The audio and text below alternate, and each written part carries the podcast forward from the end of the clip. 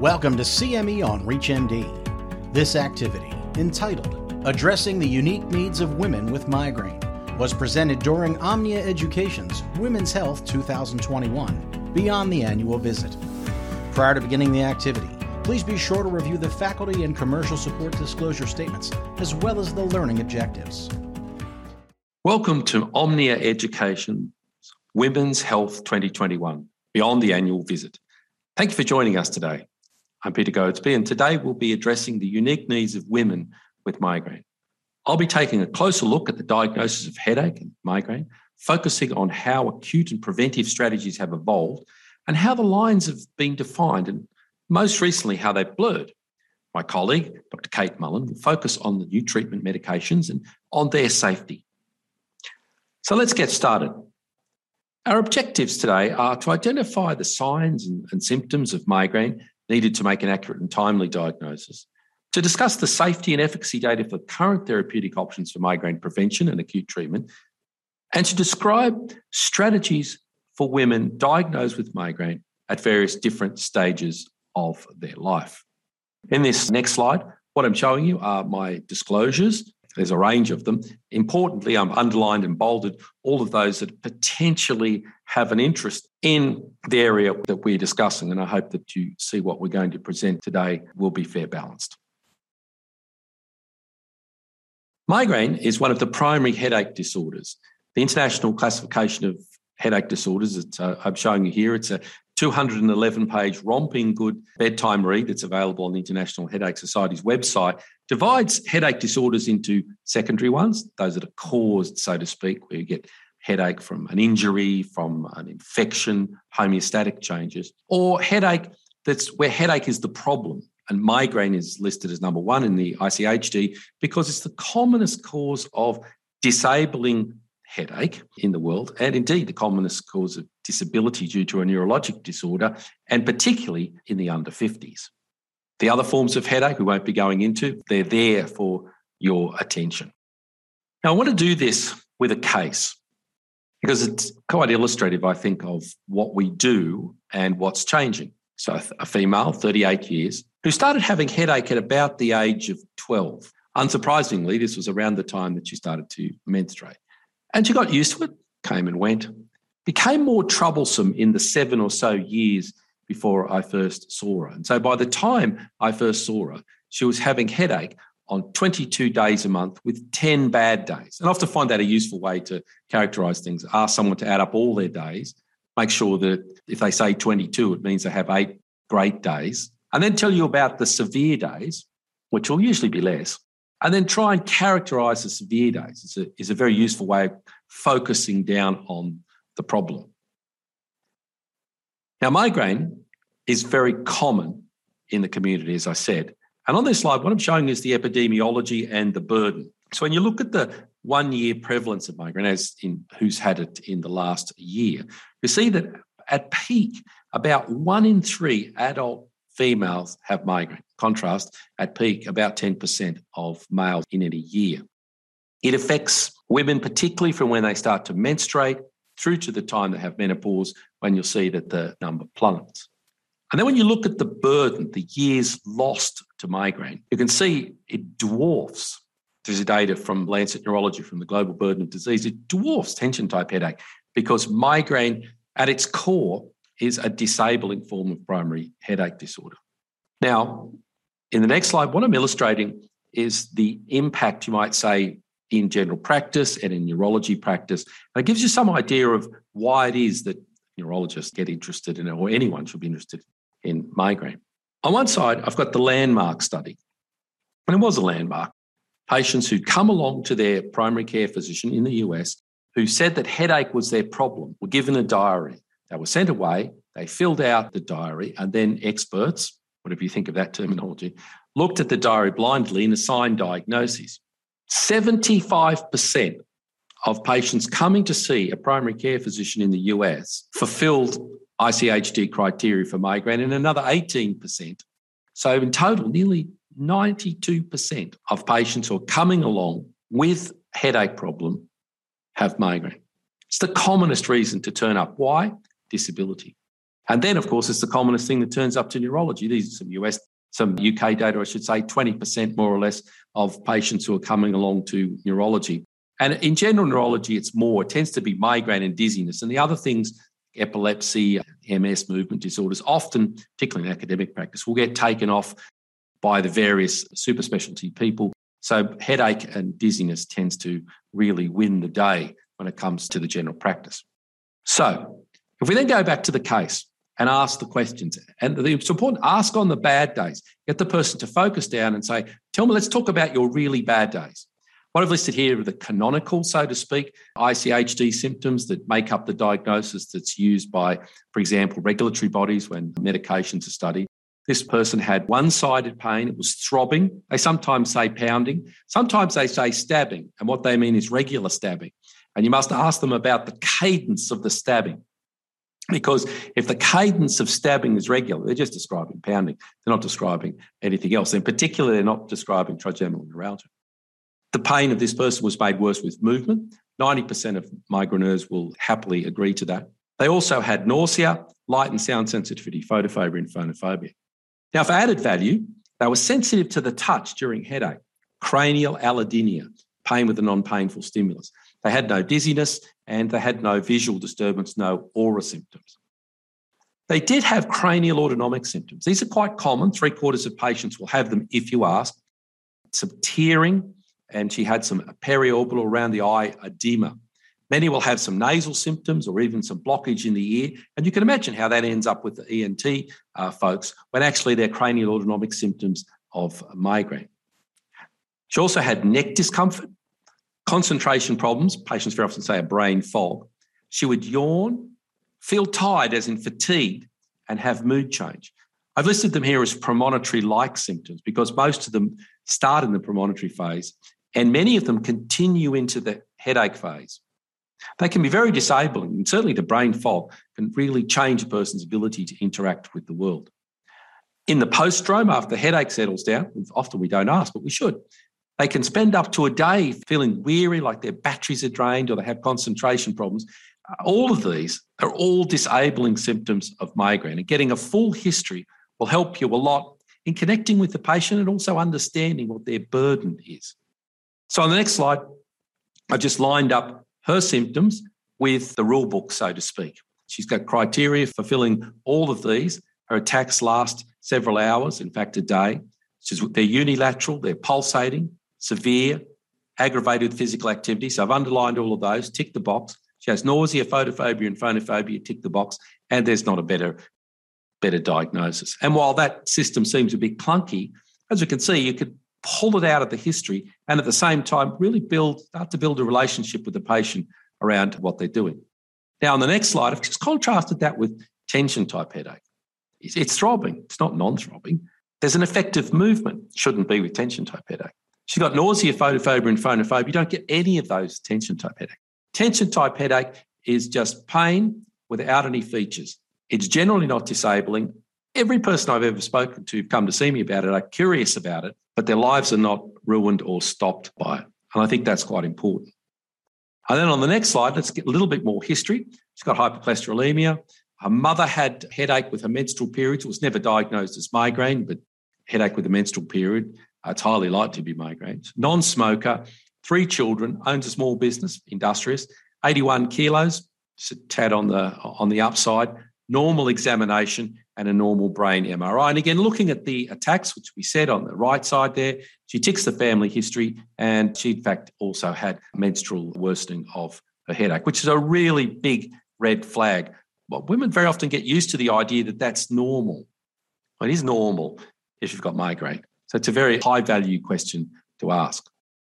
Now, on the next slide, I just setting this out again in a diagram, you could follow a, a pathway. You take people who've got featureful headache, meaning that throbbing, one sided, light, sound sensitivity, movement. And then you ask yourself the question how many do they have? How many headache days? Well, you ask them the question do they have 15 or more or less? Because if they've got 15 or more, they're going to be chronic migraine. And if they've got less, you're going to call it episodic migraine. And that's the first differential place. And then because it's important for therapy, and then you might, if they've got aura, migraine with aura. If they haven't, migraine without aura.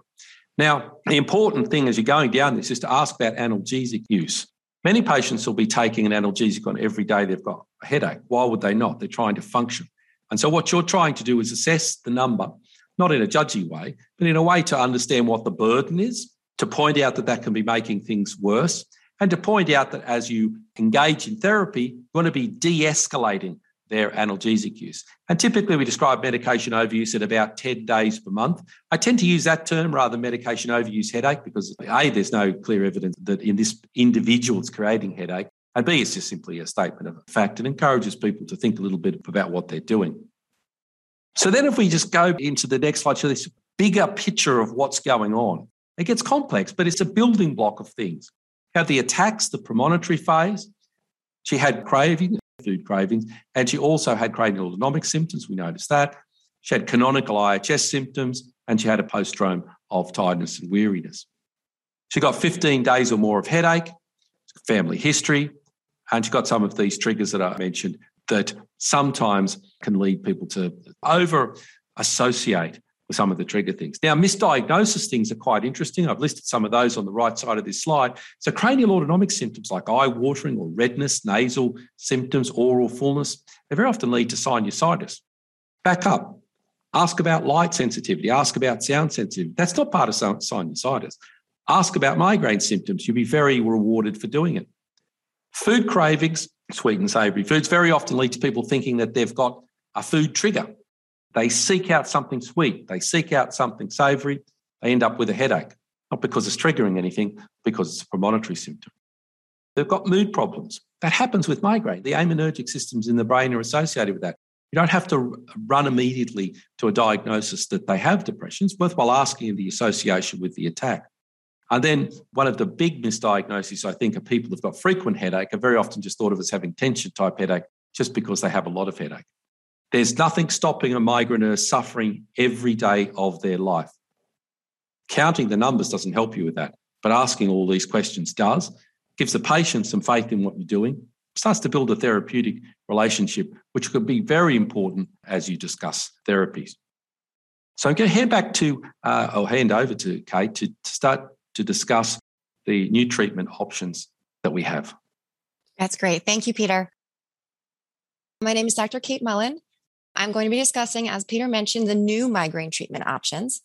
In my presentation, we're going to build upon Peter's discussion, but taking a critical look at the standard of care and then shifting paradigms based on our current understanding of acute and preventive strategies. We're going to focus on how new migraine treatments provide patients and providers with more choices that can be modified according to patients' needs.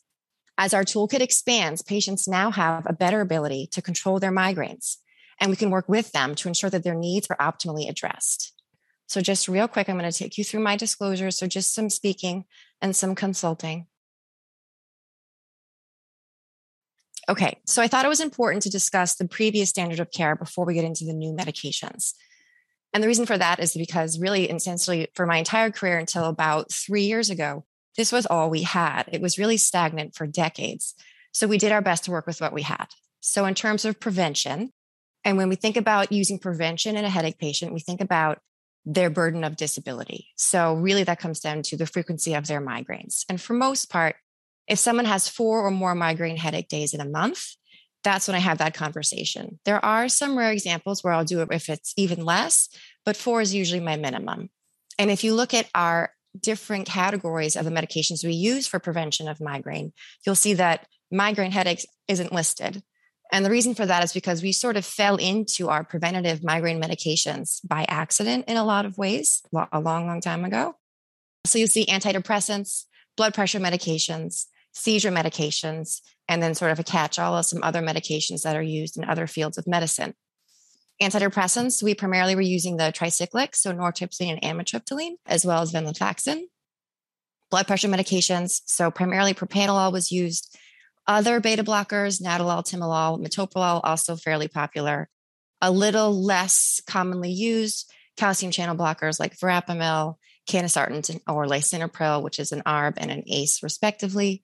We then oftentimes use seizure medications. So divalproex is a really great medication. However, it's really poorly tolerated. So I do my best in my career to really use that as a last ditch effort. Topiramate, however, I actually, uh, until recently, I used very often. It's relatively effective and well tolerated at certain dosages. Gabapentin, very well tolerated, oftentimes not very effective, unfortunately. And then some other medications that we reach to, again, not first line, but not that far off, memantine, different methylarginamine derivatives, and then onabotulinum toxin A, otherwise known as Botox. So, as Peter said, we look at migraine in terms of two different categories chronic or episodic. As of now, Botox is only FDA approved for chronic migraine, so 15 or more days of headache a month, eight of which classify as migraine. So that's the only caveat to that. Everything else we use both for chronic and episodic migraine patients. Every patient that's ever had a migraine in their life should have an acute medication offered to them. I can't emphasize that enough. So, the top of the line that we've used for decades are the triptans. Triptans are migraine specific. They do vasoconstrict. So, there are some contraindications to prescribing triptans to certain patients. Anyone with a cardiovascular risk factor. So, by that, I mean uncontrolled hypertension, a history of a TIA or an MI. You don't want to further potentially compromise their vasculature. Sumatriptan or Imitrex, the oldest, the most well known, they do come with a potential building of side effects. So they can all give you some tachycardia, racing heartbeat. They can make you feel flushed. They can make your chest or your jaw muscles feel tight, which for patients can sometimes be disconcerting. And they have to be walked through the potential triptan effects before they take it, because you might scare them off of the entire category of medications if you don't have that conversation. They have been tweaked along the way. You can see now there's many other triptans some have longer half lives, some have different ways of taking them. So some are nasal sprays, some are injectable. So you can really tailor that to your patient's needs, again, unless they have cardiovascular risk factors or they don't tolerate the triptans. Nonsteroidals generally always have some sort of a role in a migraine. Generally, we try not to use them first. Triptans are most effective when taken early. So I always try to get my patients to start there, or at least I used to until the, our new medications came to the market. And then if that didn't work, or if the headache was breaking through, I'd have them what we call rescue with a nonsteroidal. So something like naproxen or ibuprofen, because there is a lot of inflammation, especially the longer a headache lasts. Muscle relaxers do have a role. I personally like to use them. Let's say a patient took a triptan in the morning, but then they're going to bed and they're feeling it sort of build up again. I don't want to take another triptan, but they feel like if they go to bed and don't do something, it'll be there in the morning. I recommend a muscle relaxer in that case. Or if they haven't had a migraine yet, but they go to bed feeling tense or stressed and they're worried if they stay tight overnight that they'll develop a morning headache, then I recommend to take a muscle relaxer then. Muscle relaxers, as a side effect, can be sedating. So that is why, for the most part, I recommend them be close or at bedtime. Some of them more so than others. I can usually get away with low dose cyclobenzaprine without too much sedation, but tizanidine tends to be pretty sedating for most patients and ergot derivatives. So much like the triptans, ergots do affect the vasculature. So you do have to be cautious in which patients you prescribe them to. But there are now two DHE nasal sprays that tend to be pretty effective in patients when taken early. And they're a nice option. Although, for the most part, I think mostly headache doctors are the ones that have familiarity with the ergot derivatives. So maybe it was clear when I was discussing what we used to have for our prevention and acutes that there's obviously some problems with our old medications for the most part, for prevention, none of them were disease specific. So, like we said, the beta blockers, the tricyclics, the anti seizure medications, none of those were anti migraine medications. And because of that, they tended to be a little bit hard to tolerate. You know, we were getting sedation with the antidepressants, even though we weren't necessarily treating depression or, or sleeplessness. Because of that, we go up very slowly and carefully on those oral medications, and patients would lose patience with the titration schedule it would sometimes take up to a month, let's say, to get to a, an effective dose. So during that month, when the patient may or may not be experiencing some side effects, they're not even at a dose yet where they're necessarily going to see any benefit. So there's lots of compliance issues with the old medications. We would find patients at their three month follow up saying that they stopped the medication a month in because they didn't feel any better and they weren't tolerating it acute medications. So, inefficacy, obviously, if your medicine that you're taking to stop your headache does not stop your headache, you're probably going to look for something else. And recurrent. So, a lot of our acute medications are short acting and migraines are not. As you heard from the diagnosis, migraines can be days long. So, sometimes an acute medication that's in and out of your body in six to eight hours, when that medicine runs its course, your headache's going to perk back up. And that's a big problem with the triptans, especially because Then if you reach for another triptan and then you see, do that for two, three days at a time, you can fall into what's called medication overuse or rebound headache, where now the acute medication that you're taking to make yourself feel better might actually be making your headache worse. Tolerability. So while the triptans, sumatriptan in, in particular, are very effective, they are sometimes rough around the edges, and patients sometimes avoid taking them or they postpone or prolong taking them because of the way they make them feel. Sometimes it's that tightness in the chest that makes them uncomfortable. Sometimes they feel just a little bit loopy and they don't necessarily want to drive or take care of their kids. So they hold off and they wait and take it later. The problem with that, as I said, is that triptans are most effective when taken early. So now we have patients with a good toolkit, but they're hesitant to take it. And then when they finally do reach for their toolkit and reach for their triptan, they've missed that therapeutic window. And then again, the contraindications. So anyone that's got any vascular compromise, you're not going to prescribe them a triptan. And those, you know, as our patient population ages, that category of patients becomes larger and larger. And our hands were tied for a long time with what to give them for their acute medications. So, my next slide, I get to talk about the new acute medications that sort of filled in all those gaps and I answered all those questions. So, the first one is uh, the ditans. So, triptans are 5-HT1B and D serotonin receptor agonists. The ditans are 5-HT1F serotonin receptor agonists. The 5-HT1B and D seems to play the role in the vasoconstriction. So what Reyvow, which is the new ditan or lasmiditan, was able to do was to get the efficacy of the triptans without the vasoconstriction, hence safe for patients with cardiovascular risk factors. It was approved in October of 2019 by the FDA. There are multiple dosing options, so you can start low and go up slowly if you choose. But just a big caveat to the ditans. So these medications definitely penetrate your central nervous system. That's how it works. That's where migraine, you know, begins from. However, it was found that when you penetrate the CNS, there's a potential for alteration of awareness, sort of loss of insight. So there is a driving restriction with the ditans. You cannot drive and you need to counsel your patients very clearly. And if there's a question, get it in writing for eight hours after taking Reyvow or Lasmiditan. Again, it's not necessarily a sleepiness. So even if you feel like you'd be well enough or awake enough to drive, there's an eight hour limit of taking this medication before getting behind a wheel. Gepants. So again, an entirely new category of acute medication. That's been a long time coming. So this does nothing to do with serotonin receptor agonists. So you may have heard about CGRP. It's sort of all the rage in the headache community in the past couple years, which is great.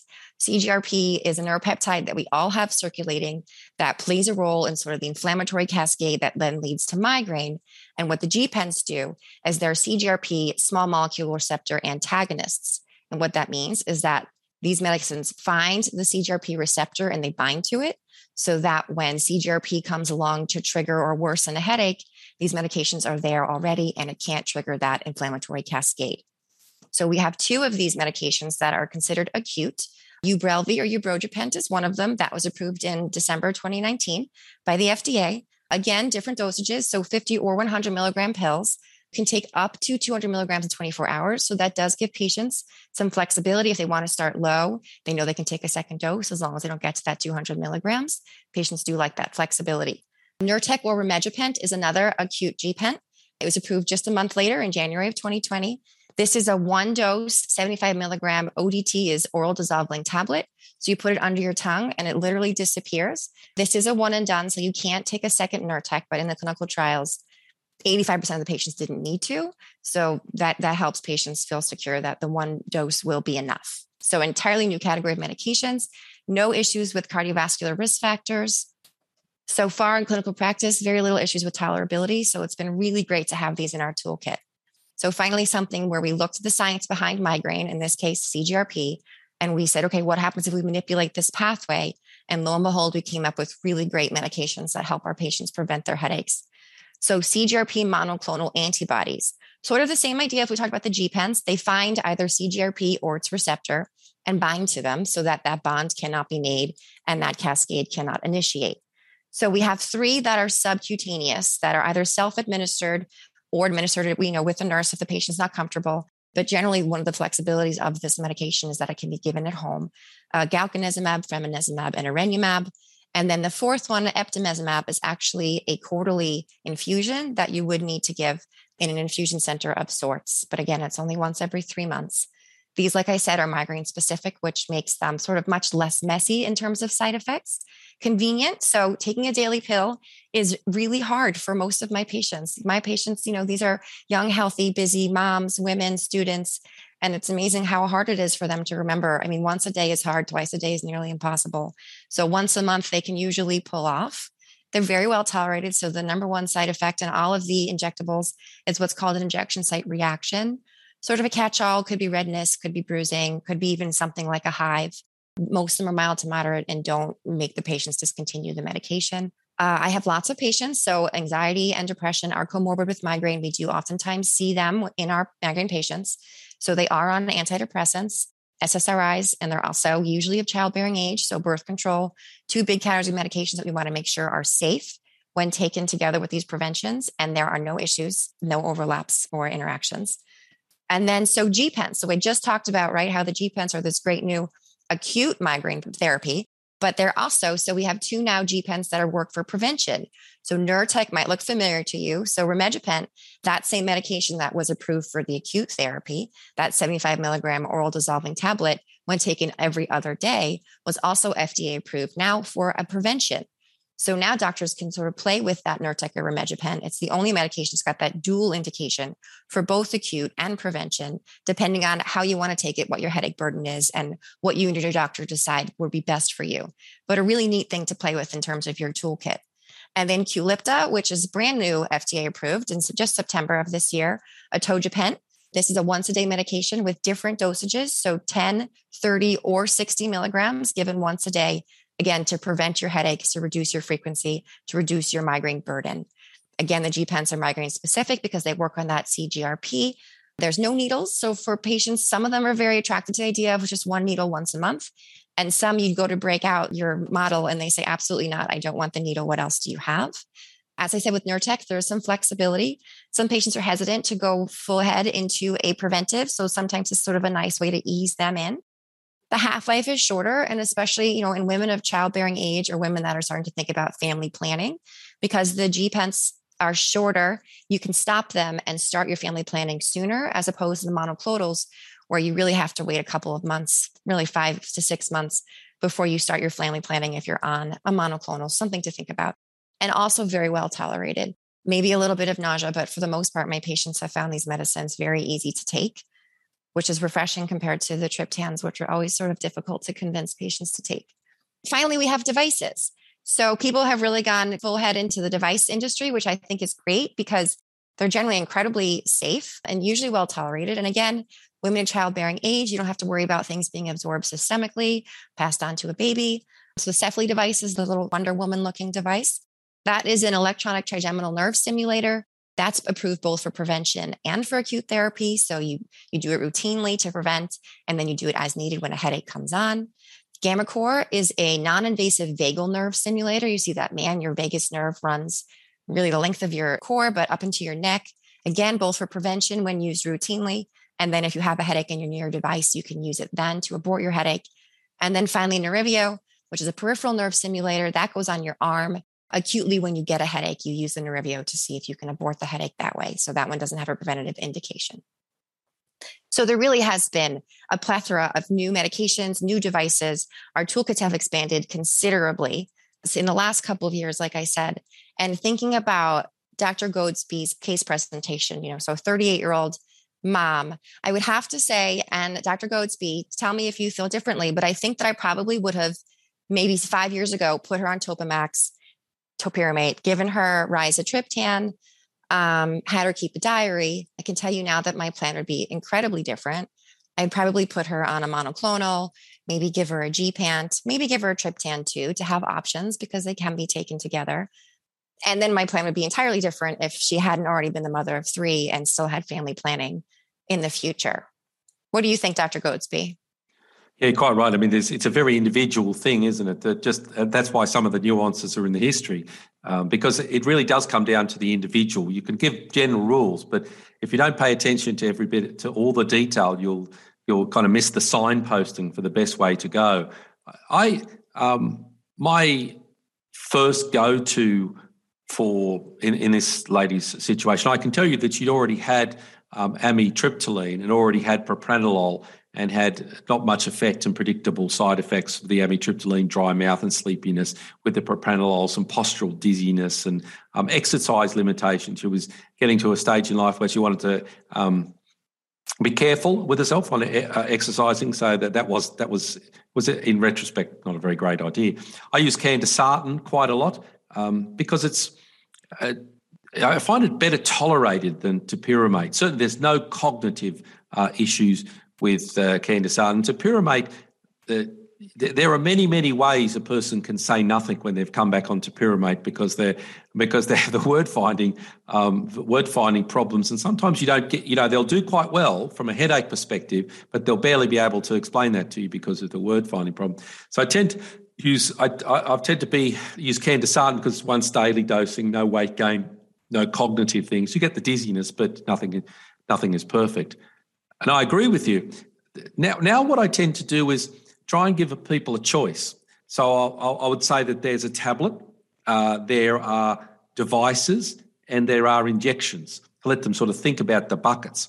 Uh, the monoclonal injections, the devices as you described them, and then tablets, candesartan, uh, whatever they've not had, and now, as you say, um, rimegepant and atogepant. I like the idea of the person telling me what they want because I think if they tell you what they want and you give them what they want, that if, if someone, you know, buys into their therapy and says, I want to go down that road, you don't have such compliance problems with that because that's what they want to do. You could spend a lot of time exploring with people why they want something in particular, but they'll know why. And it's usually some it's sensible in their world. And so I try to I try to give them buckets. Tell me which bucket you want to play in. If you want to play in the monoclonal bucket, okay, there's four of those. You can give them by injection once a month, once every three months, you know, the way you said it. If you want to play stimulate, you can play.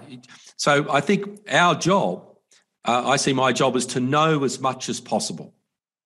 And then the job of the patient is to kind of decide what they want to do. And I'll, I'll facilitate what they want to do. And I think it's good for compliance. Yeah, I agree. And also a little bit of more placebo. You know, if they're convinced that something's going to work and then you give them something else, I think you're much less likely to have a benefit than if you give them what they think is going to work.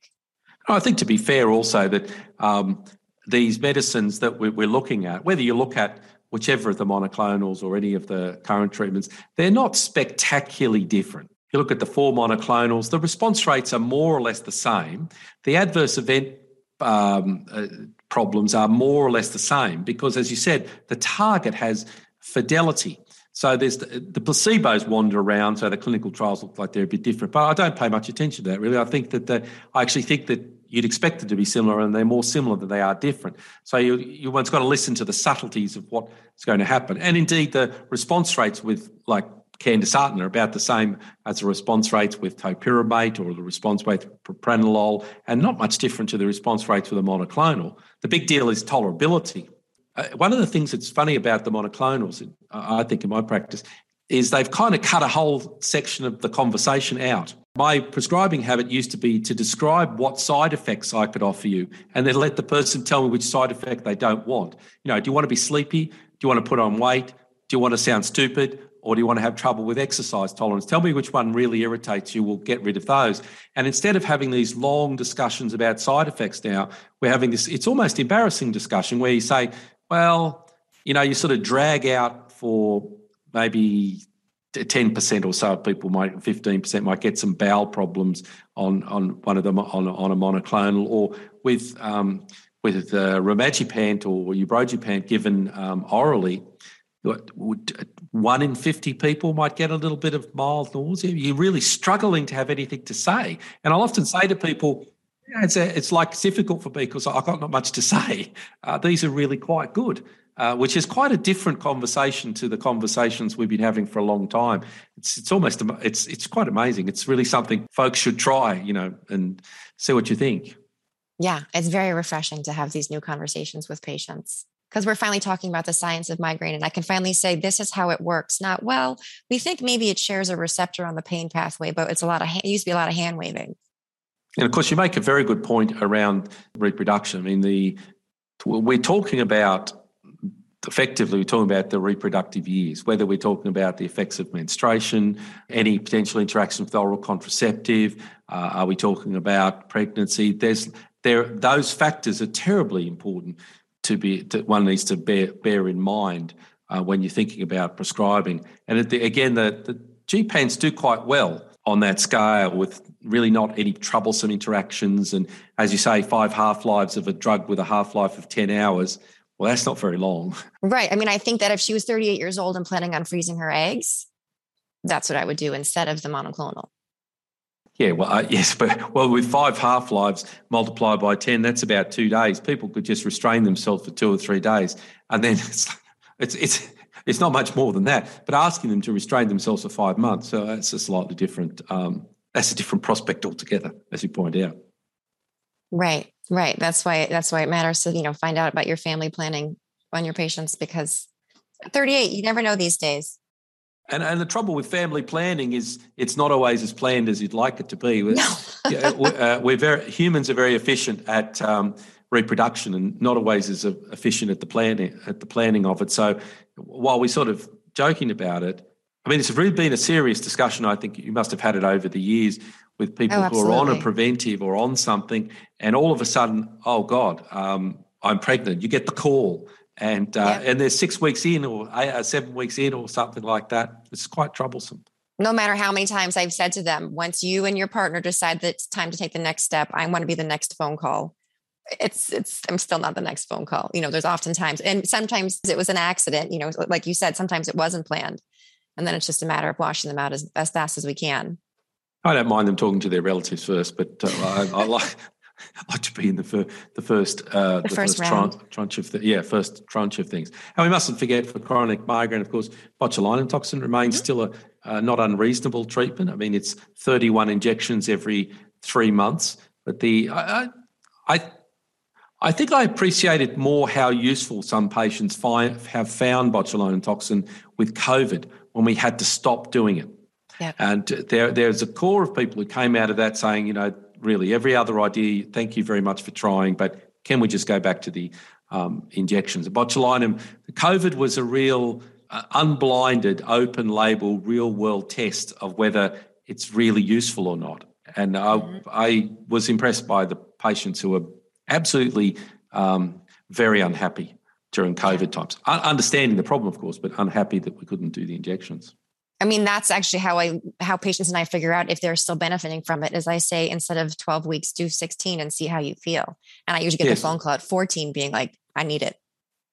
So yeah, it was, an, it was a, an unnecessary torture, but a lesson learned for all those patients that they do in fact need it.